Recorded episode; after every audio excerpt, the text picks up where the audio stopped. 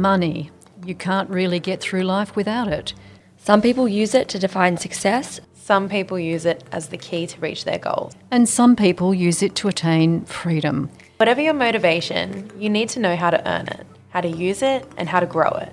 For years, women have been telling their beauty stories, their success stories, their health stories. Now we want to talk to women about their money stories. Welcome to Tilly Money.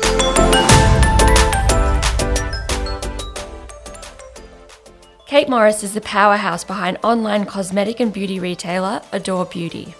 Starting the business in 1999 from her garage, 20 or so years later, the company is achieving unfathomable success as Australian and New Zealand's one stop online beauty shop and now serves more than a million transactions per year. If you want to be successful in business, you have to be kind of willing to put everything on the line. Today's episode is brought to you by our principal partner, Mortgage Choice. 2020 has been a challenging year, so Mortgage Choice and its national network of mortgage brokers are on a mission to help Australians restart their 2020. Whether you're looking to buy your first home or investment property or want to refinance an existing home loan to get a better deal, let a mortgage choice broker answer all your questions, show you what's available, and do the legwork to help you restart 2020. Visit mortgagechoice.com.au or call 137762 to speak to your local broker. Welcome to the podcast, Kate. Thanks so much for having me. Oh, it's a total pleasure. Maureen here, Kate. Now, I know we're going to absolutely adore you by the end of this interview, but um, I know we're going to get to know you pretty well, and lots of things that um, that maybe some people know already can be reinforced, and then lots of little bits and pieces of information and tips to help our audience of women under Tilly Money. But we'd love to know as much about you as you want to reveal. So Sure. let's start at the beginning and tell us about you and your life in those pre adore days, Kate. Oh well, I I grew up in Tasmania, so Ah. um, I was I was born there. I um, lived in Launceston for the first eighteen years of my life. Um, Wow. not not not a not one of those sort of usual stories of a very entrepreneurial family. We're not an Mm. entrepreneurial family Mm. at all. Um, my parents were social workers. Yep. and um, I expected that you know I, you would work hard at school and then go to uni and work hard and then you would get a good job and that's kind of what I assumed that um, my life was going to be like. So Mhm. yeah, first eighteen years in Tasmania and then I moved to Melbourne for uni in 1997 and I'd worked very hard in year 12 to get into law and I went to my first law lecture and realised that I absolutely did not want to do law. Mm. And uh, so my parents were thrilled, and um, it just sort of ended up floating around, uh, you know, sort of in a in an arts degree for a couple of years, and then ended up ended up doing some business subjects. And look, it was probably about that time that I started to think about um, about the idea for Adore. And where did that come from? Well, my part-time uni job, I I had to, you know, um, fund my own um, move to Melbourne. As I said, my parents are social workers, so that Mm. they couldn't um, pay for me. So I I worked through uni to support myself, and my part-time job was working on the Clarins counter. Um, and they used to send me around to different stores doing promotions and you know makeovers for people and mini facials, that kind of thing. And um, which I loved. It was Mm. as far as part-time uni jobs, it was it was the funnest. And um, but I really realised, kind of when I explained to people at parties and things what I did, everybody would sort of pull this face and go, "Oh, you know, I hate going in there. All these scary women. They're all wearing too much makeup and they Mm. pounce on you and spray perfume on you and um, you know try and try and sort of bully you into buying things and to me that was just a bit of a sad situation because I'd, I'd always loved beauty products. And for me that they were a thing that you did to make yourself feel good. Mm. and if going and shopping for beauty products is making is not making you feel good then something about that whole system is broken. And it was uh, obviously you know very early days. Like i'd really only started using the internet every day um, in my first year of uni. And um, so the internet was, was quite new to me, um, but I could see, you know, the first thing I would look at when I logged on into the internet labs at uni was um, I'd go on and look at beauty sites. That was what I loved. And there was nothing in Australia. And I thought, oh, you know, it would really make sense for someone to do a beauty website because then people wouldn't have to go and have that unpleasant experience anymore. And you could have all the brands in the one place and you wouldn't have to do that stupid thing where you have to, you know, go up from counter to counter and kind of asking permission to be mm. able to buy stuff, you know, sort of running the gauntlet in that way. And, and to me, that, that just made sense. And I sort of waited for somebody else to do it. And I was thinking, gee, won't it be great when we have something like this in Australia? And I kind of waited and waited. And meanwhile, had been talking to, you know, boring all of my friends and my boyfriend stupid about talking about this idea. And it wasn't till, you know, one day my boyfriend turned around to me and said, Look, are you going to do this or what? and that was honestly, I'd never for one moment in my life contemplated starting a business before that moment. Um, and then I thought, well, geez, yeah, maybe, maybe I am. Mm. Maybe I am going to do it. Why not me? Mm. So you started the the business actually from your garage. I like to call it you Steve Jobs did. Sure. Um, what were some of the other things you had to bootstrap in the early days of business? Oh, everything was was bootstrapped. I remember um, one of the things that you were supposed to always have was, you know, was a like a piece of letterhead back then, and and you know, apply for this with you know your company details on your letterhead. Yeah. I just could never afford to actually go and have that printed up, so I used to like print them out and kind of pretend.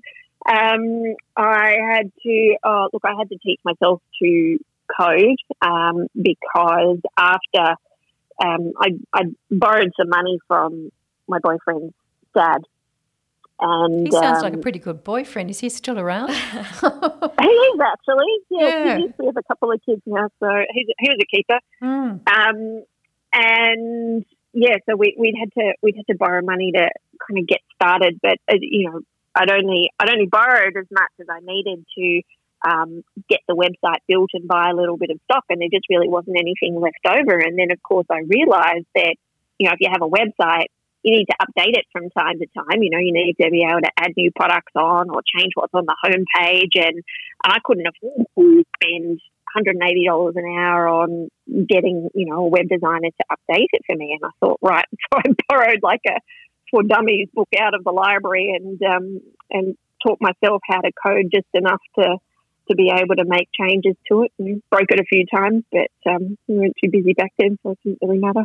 Mm. Uh, but yeah, had to had to kind of get quite creative in terms of um, having enough money to live on. So I think in the first year, um, my boyfriend's dad that we borrowed money from, he he had a motel. He was the only business person I knew, mm. and uh, he he offered to me to um, if I would like to uh, perhaps bake some some gifts for his clients, then he would he would buy them from me. And so I remember baking about forty fruit cakes yeah, things you do. To, mm. You know, to just to try mm. and make a little bit of extra cash to live on. So mm. yes, it was all pretty uh, pretty rough and ready in those mm. days.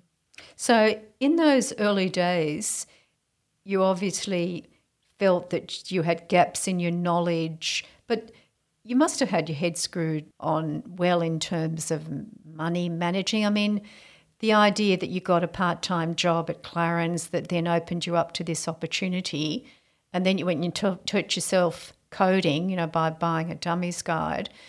You sound like you were pretty astute in the way that you looked after your money. You know, you weren't throwing it out on fancy designs or, you know, all the things that can often bring you down for a startup in those early early years, the early year or early years. But and then you said your parents were social workers and obviously doing a lot of good work, I have no doubt. But where did you learn about money growing up? Where did this very sensible Kate Morris come from? Well, I guess you have to be sensible through necessity, right? Because you don't have much choice. You know, mm. you be sensible or you don't eat. Um, so, look, I mean, when I was growing up, money was not something that was really talked about very much. I think, um, you know, my my parents were probably a bit squeamish about the whole um, idea of, of money, and so it wasn't something that was that we really had big discussions about. But um, I think they did teach us to be very resourceful because was like, okay, right, well, five bucks a week pocket money is all we're going to give you. Mm. And if you want more than that, you'll need to go and get a job. And hmm. so as soon as, as soon as I turned 15 and was old enough, I went and got myself a job. And hmm. I, you know, went and uh, my parents gave me some tips on how to put together a resume. And I printed out my resume and took it to all of the shops in the main street of Launceston. And I got myself an after school job in a chemist. And I worked there for two hours every day after school, making, oh, I don't even know what it was, like $6 an hour or something. But, um, you know, cleaning the toilets and vacuuming the shop Mm. and going and collecting the mail and um, and so I was making like fifty bucks a week or something, and I thought I was the queen of the world for that because it was a hell of a lot more than five dollars a week pocket money. Mm. Um, Obviously, Kate, these were days when you were laying down the foundations of you to become very self sufficient. You know, and I think so. Mm. I think so. Yes, and and going and I guess just sort of really learning the value of money and and understanding that things are not going to fall in your lap and you're going to have to work for it. Mm. Um, and you know, and it's something I certainly think a lot about now. And how can I make sure that I that I teach that to my kids, even though they're they're growing up in in different circumstances. So it's it's actually something that I'm endeavouring to talk to my kids a lot more about. So we'll we'll be sitting there at breakfast and we'll be explaining like you know retail margins and overheads over the breakfast table, or or if we go for a drive, we're talking about the equity markets and trying to explain you know the stock Mm. markets and how that all works because I think that you know you've got to you've got to pass on to your kids um, you know a, a bit of a sense of how how everything works Mm. and um, Well, you, yeah. mentioned, you mentioned to us before we started the recording, just when we were chatting, that you had a nine year old and a four year old. The stock Uh-huh. market talk and, you know, those kind of financial positions and movements, your nine year old might be okay. I think the four year old would be faking it. Mm. I think it's a bit above her head at, at the yeah. moment, but Mm, yes, the nine-year-old, I think she's she's quite she's she's a smart kid, and um, you know, the Mm. But she'll have to- four-year-old, I think we're we're just hoping for a bit of an osmosis effect or something. She'll just absorb it somehow. So I guess the Adore business today is really the go-to for Australians for accessing beauty products. How have you Yeah. managed to scale it to such a level? Oh gosh, um, look, and it's it's something that you know people have to understand. I mean, this has taken twenty years. It's not a thing that you know, it's not an overnight success by any stretch of the imagination. And if I think about the first ten years, I mean, that was it was really quite a small business. I think ten years in, it was probably doing I don't know, maybe three million in revenue. Um, so it was, you know, there's a long slog of of being small and making a lot of mistakes and you know trying to live off cash flow which again i think you know it's a good it's a good discipline to have to bootstrap right because you can't um, you can't make a lot of expensive mistakes because you can't afford to Mm. Yeah. so i think i think the things that have sort of benefited us over that you know over that whole kind of 20 year period the whole idea about being customer centric and and keeping at its heart that core purpose of wanting to empower our customers and wanting shopping for beauty to be a thing that makes them feel good. That's always been our North Star, even though there's been a lot of technology changes. I mean, I think when I started the business 20 years ago, we were still on dial up.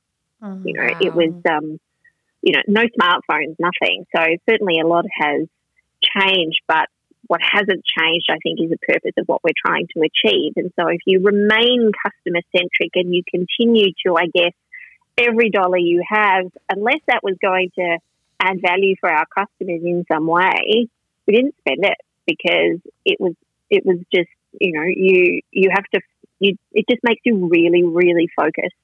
Um, and so we've always had an approach, for instance, about you know testing and learning, and and we've never we've never kind of bet the farm on anything or taken a taken a big risk that we couldn't come back from. Um, it's always been more of an approach of how can we how can we make incremental changes, or if it's a big thing, how can we test just to see if that works before we continue to invest on scaling it up? And that's that's been the approach for twenty years, and it's still still really the approach today. Um, you know, throw a bunch of things at the wall and some what- of them will what- stick, and then you can sticks, yeah. scale those ones up. Yeah.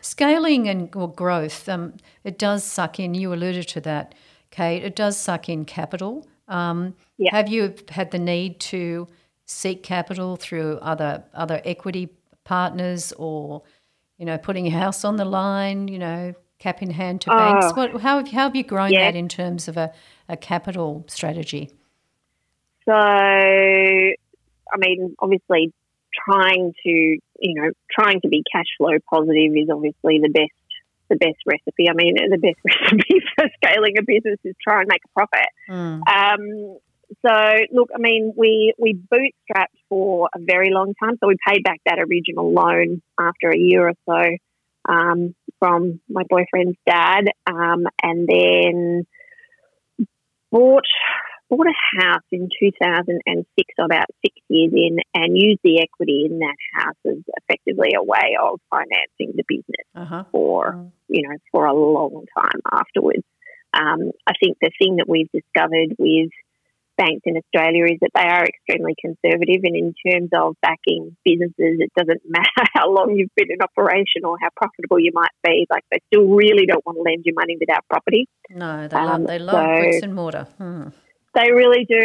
They Mm. really do. And so in the end, we thought, well, we can we can rage against it, or we can just we can just roll with it. And um, yeah, so use the use the house, remortgaged the house numerous times until it got to a point that you know there were a few things that we needed to be able to forward invest on that w- that weren't going to return money immediately. Mm. Um, you know, we needed to build a new website. We needed to scale up our warehouse operations. We needed to buy a whole lot of stock. We needed to make some big new hires. Um, and we were going to kind of struggle to get over that hump of scaling up to the next level. So it was in about 2014 we raised some equity um, from Woolworths. hmm So we, we sold 25% of the company to Woolworths to get some money in. Um, in the next two years, we tripled the size of the business. Mm. Wow. Um, and then we bought the shares back oh two years later. So in, in 2016, we were able to raise some debt. Mm. Um, and then we we went back to being independent until last year, where we sold 60% to Quadrant Private Equity. Okay, okay. And what's what's that experience been like? So you you and your partner now forty percent, and Quadrant. Correct. Um, is it like Quadrant a venture? Yeah, 60%, yep. yeah, they own sixty percent. So you're working with another player. Mm-hmm. Yeah, it's actually been a really good experience. Mm-hmm. Um, it was not something we entered into lightly. Mm. So it was something where I did. I mean, when you're talking about you know a business that you've been growing and nurturing for 19 years, Mm. you know it does become like your baby. Oh, and, uh, definitely. Mm. you know, I wasn't I wasn't willing to give up a piece of it to anybody, and they, so I was quite sure that you know they um, they were on the same page as us, in, particularly in terms of culture and values. Um, and so did quite a lot of due diligence before um, before making that partnership, and spoke to a whole bunch of other founders that they had worked with, um, just to, to kind of get a sense as to you know what they were like and I guess the references came back all pretty glowing, and um, yeah, so we went ahead and look, it's actually been really great. Um, it's certainly you know going into going into a pandemic earlier in the year. I think without having a partner to kind of go into that alongside you, and without having a you know nice healthy balance sheet, I think that would have been a little bit scary. But um, as it is, it's it's all been really positive so far. Well, that's good to hear. One one thing that um, I'd like you to explain to anyone listening, Kate, is you're a kid from Launceston. You talked a little bit about um, you're very resourceful, but you know you got yourself a job. You know when you were young, fifteen, I think you said, and then you got yourself another job when you went to Melbourne. You know, so you've always been had that um, desire to look after yourself. But I think you hinted that you weren't very, you know, you didn't have a high tolerance of risk, but you're in business and business is risky. Even taking on partners like originally Woolworths, you minimised that when you bought it back, but then to Quadrant. How did you adapt to the riskiness that's involved in business? You know, your house is on the line, you know, things like that. Did you did you find coming to terms with risk something easy or you've just adjusted to it? Take us through that. I think you get used to it, to be honest. Um, and I do see, like, I do a lot of mentoring with um, with other entrepreneurs, both very early stage entrepreneurs through um, the Startmate Accelerator and also some others that are kind of at that scaling up stage. And you know, and, and the risk conversation is usually one that always comes up. And look, my belief is that if you want to be successful in business, you have to be kind of willing to put everything on the line at mm. a certain point. And, um, you know, whether that means quitting your job so you can go all in and focus on the business or, or putting your house on the line. Like, if you're not prepared to do that, mm. I think it's probably, you know, maybe business isn't for you. Um, it is not it is not something for the faint-hearted, and I think it's, it's hard to it's hard to it's hard to overemphasize you know to overemphasize that that it's unless you are willing to give it everything you have and to continue to do that year after year, um, you're going to find it you're going to find it tough going. Yeah. So, what would you say have been some of your kind of greatest financial learnings throughout the process of building Adore?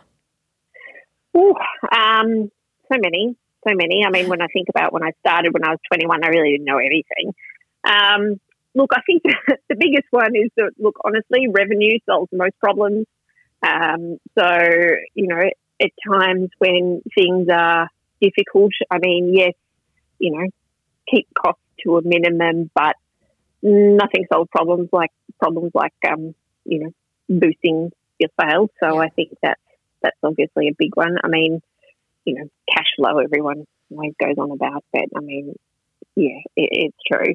Cash is absolutely king, king and and oh, you, you can never ever mm. ever lose sight of it for a second. No, it's your lifeblood. Um, you could even be profitable at the end of the year, but if you haven't got the cash to get through to the end of the year, you haven't got the cash. Yeah. Yes, mm. yes. Well, that was that was the challenge we always had because as the business grew, it needed more and more inventory, and of mm. course you know, it ended up getting to be sort of quite a substantial amount of, of money. And of course, you can't pay people's wages with all of the lipstick that's sitting on the shelf. No, so, um, no, no.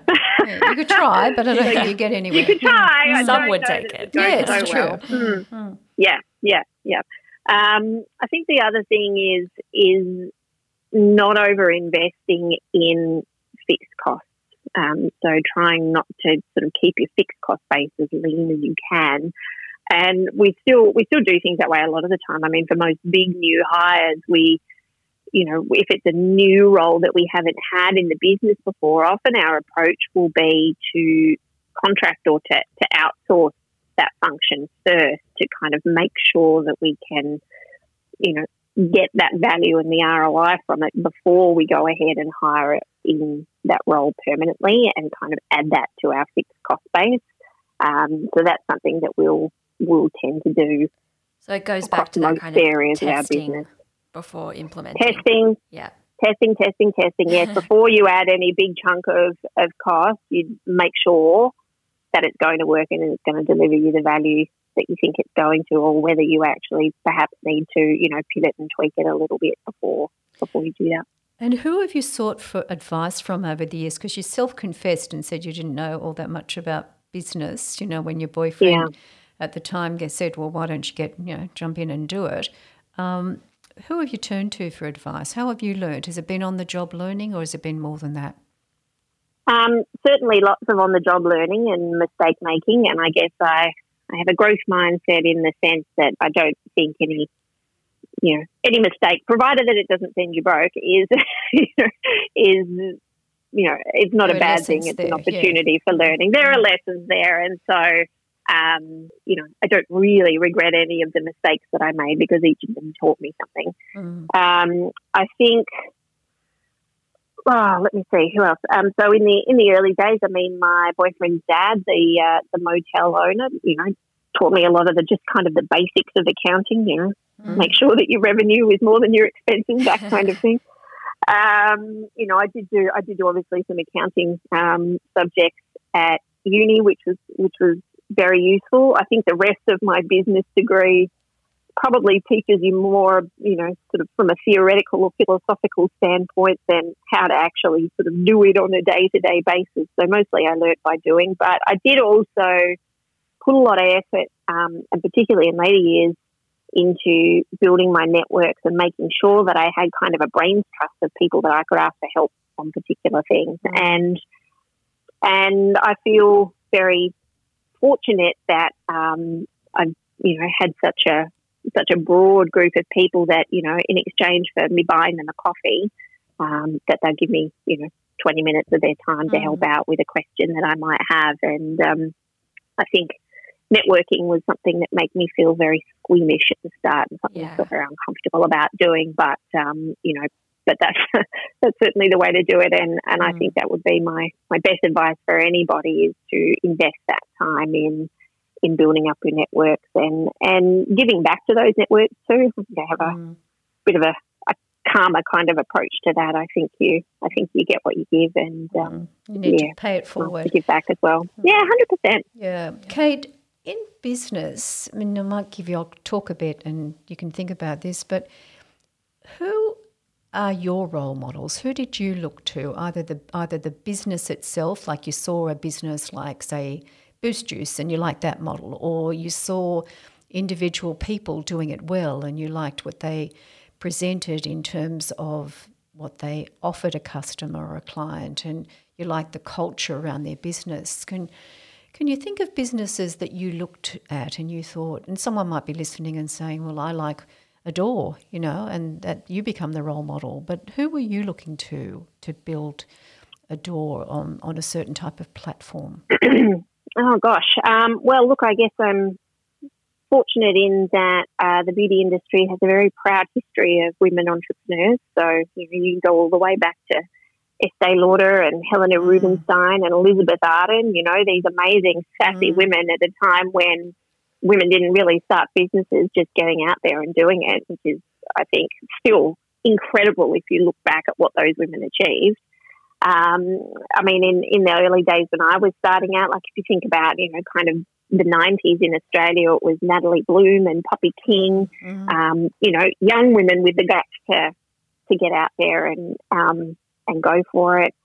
I always looked up to Natalie Massenet, the founder of Net-a-Porter, mm. um, because again, she was, you know, she was a a groundbreaker um, and a rule changer as far as um, bringing the world of high fashion into the internet age. Mm, yeah. um, you know, I looked at, I certainly looked at, you know, businesses like Sephora, um, you know, before they before they entered Australia, that we would look at, you know, Sephora overseas and, and their approach, and mm.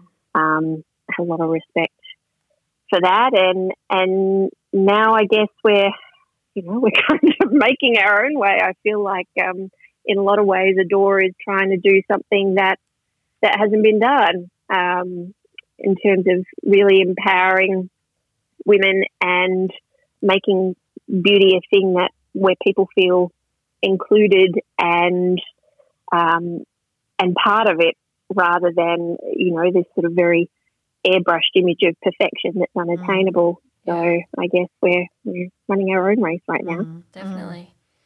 Just as much as women have beauty rituals, we also like to talk about money rituals. So, did you have any kind of money rituals that act as a self care practice? Oh, I tried to think about this one. um, oh, it's a tough one, isn't yeah, it? It's a tough one. Yeah. I don't know that I had anything. I don't know that I had anything sort of particular for this one that was a money ritual for me. I think giving back is something that is really important, and if you manage to, you know, achieve any sense of financial security, or even before you do, that that that's a really important part of it. You know, I mean, we're so lucky in Australia; we have so much. Yeah, and I think there's something to um, that whole that whole kind of idea of karma is that um, you know we should we should pay it forward to those who are less fortunate than us. Absolutely. Um, do you have any examples of something that might have been a good personal investment? It could be an investment of time or an education or money. Um, well, look, you know, it's hard to go past all the years that I sat in the garage freezing my butt off working on Adore. yeah. Um, I think that certainly, that certainly, it didn't seem like a good investment at the time. I yeah. think all my friends were finishing their uni degrees and going out and getting jobs in the city and wearing suits. And here I was in my garage with my cat. So it seemed like a great investment at the time, but I, I feel vindicated somewhat now. Um, I think, I think in terms of the investment of time, I don't think you ever regret time that you put into building relationships. Mm. Um, and so whether that's through doing the networking, like I, I talked about before, you know, building building that network of people that you can help and that can help you, but also the time that you put into family. Um, because your family are the ones, you know, business success is all very well and good, and, and sometimes you get lucky and sometimes you don't, but your family are the ones that will be there for you no matter what. Yeah. Um, you know, if things go well, they're there. If things don't go well, they're still there. And and um, you know, that's something that I that I very much believe in. So I do try and you know finish work at kind of a normal time every day, so that I can go and you know, have have dinner with my kids and make sure that we spend some time together, even if it's just sitting on the couch watching Ninja Warrior. um, you know, I don't I don't think you ever regret that. No, yeah, yeah. Of course. Um, what advice would you have to your 21 year old self? Oh, you know, I, I get asked this one a bit, and I don't know that I would really tell her anything because yeah. she needs to learn all the mistakes herself. She needs to learn. Yeah, she needs to learn. Yeah. Um, I think the one thing that I would try and give her is just to, you know, not be squeamish about money. It's not an embarrassing thing to talk about. It's not an embarrassing thing to to understand and to know more about. You know, there's no shame in profit. Yeah. And um, and I, I think yes, from my from my family background, that just wasn't something we ever really talked about. But I I do think that that well, yeah, it's something that I'm wanting to hand on to my kids now. So I guess I guess it's the one thing I would Perfect. I would put in there. I'd like to jump in and say that um, I remember reading um, Jess Blanch, who is the editor in chief of RUSSH magazine, and mm-hmm. it's something that we're working very closely with RUSSH um, in building Tilly Money. And in an interview, someone asked Jess very similar question. You know, what would you tell your 21 year old self? And Jess said, I don't think she'd listen. So I think you've said something very similar there. yeah. So yeah, but uh, but yeah, probably true. Yeah, tough one. I've been 21. I did. I thought I knew it all, but um, I had to learn that lesson. But uh, but what does the future hold for Adore and also for you, Kate? Oh, look, I feel like we're still a startup, honestly. So it's every day is a new adventure. Mm. Um, I feel like I've been on a roller coaster three times by lunchtime most days. So, yeah. um, but I love that. Like that's to me, that's that's so fun. Um, and even though sometimes you know you sit in a roller coaster too long, you feel a little bit nauseous. Um, it's still good. Um, look, I I feel, I feel like we're in some ways really just hitting our straps. So it's been so amazing, you know, if I sort of look at everything that we've done in the last just 12 months, um, you know, we've launched our own podcast, Beauty IQ Uncensored. We've launched a YouTube channel, which we actually, the launch uh, went ahead during the first round of uh, ISO in March. And of course, that um, made us achieve a whole new level of resourcefulness to try and produce content when we couldn't go into the studio. Yeah. Um, you know, we, we launched into New Zealand only a year ago. Um, you know, we've still we've got we've got so much more to do and so much more to be able to to give our customers. Um, yeah, I'm just I'm just really looking forward to, I guess, continuing to to delight and excite them. Oh, and I'm sure you will. We're so looking forward to to watching Adore from afar and see how it grows. Where can people find out more about you and Adore? Um, look, come and, I mean, obviously go to the website. Um, you know, follow us on Instagram. Adore Beauty is on Instagram and Twitter. Maybe come and follow us on LinkedIn as well, where we post them a bit more about, um, you know, work life at Adore and um, some more of our business articles. If you like, you can follow me on Twitter. I'm Morris underscore Kate um, or on Instagram, I'm Kate Adore Beauty. Thank you so much, Kate, for your time today. It's been so good talking to you. All the very best. Oh, thanks so much. It's been a pleasure.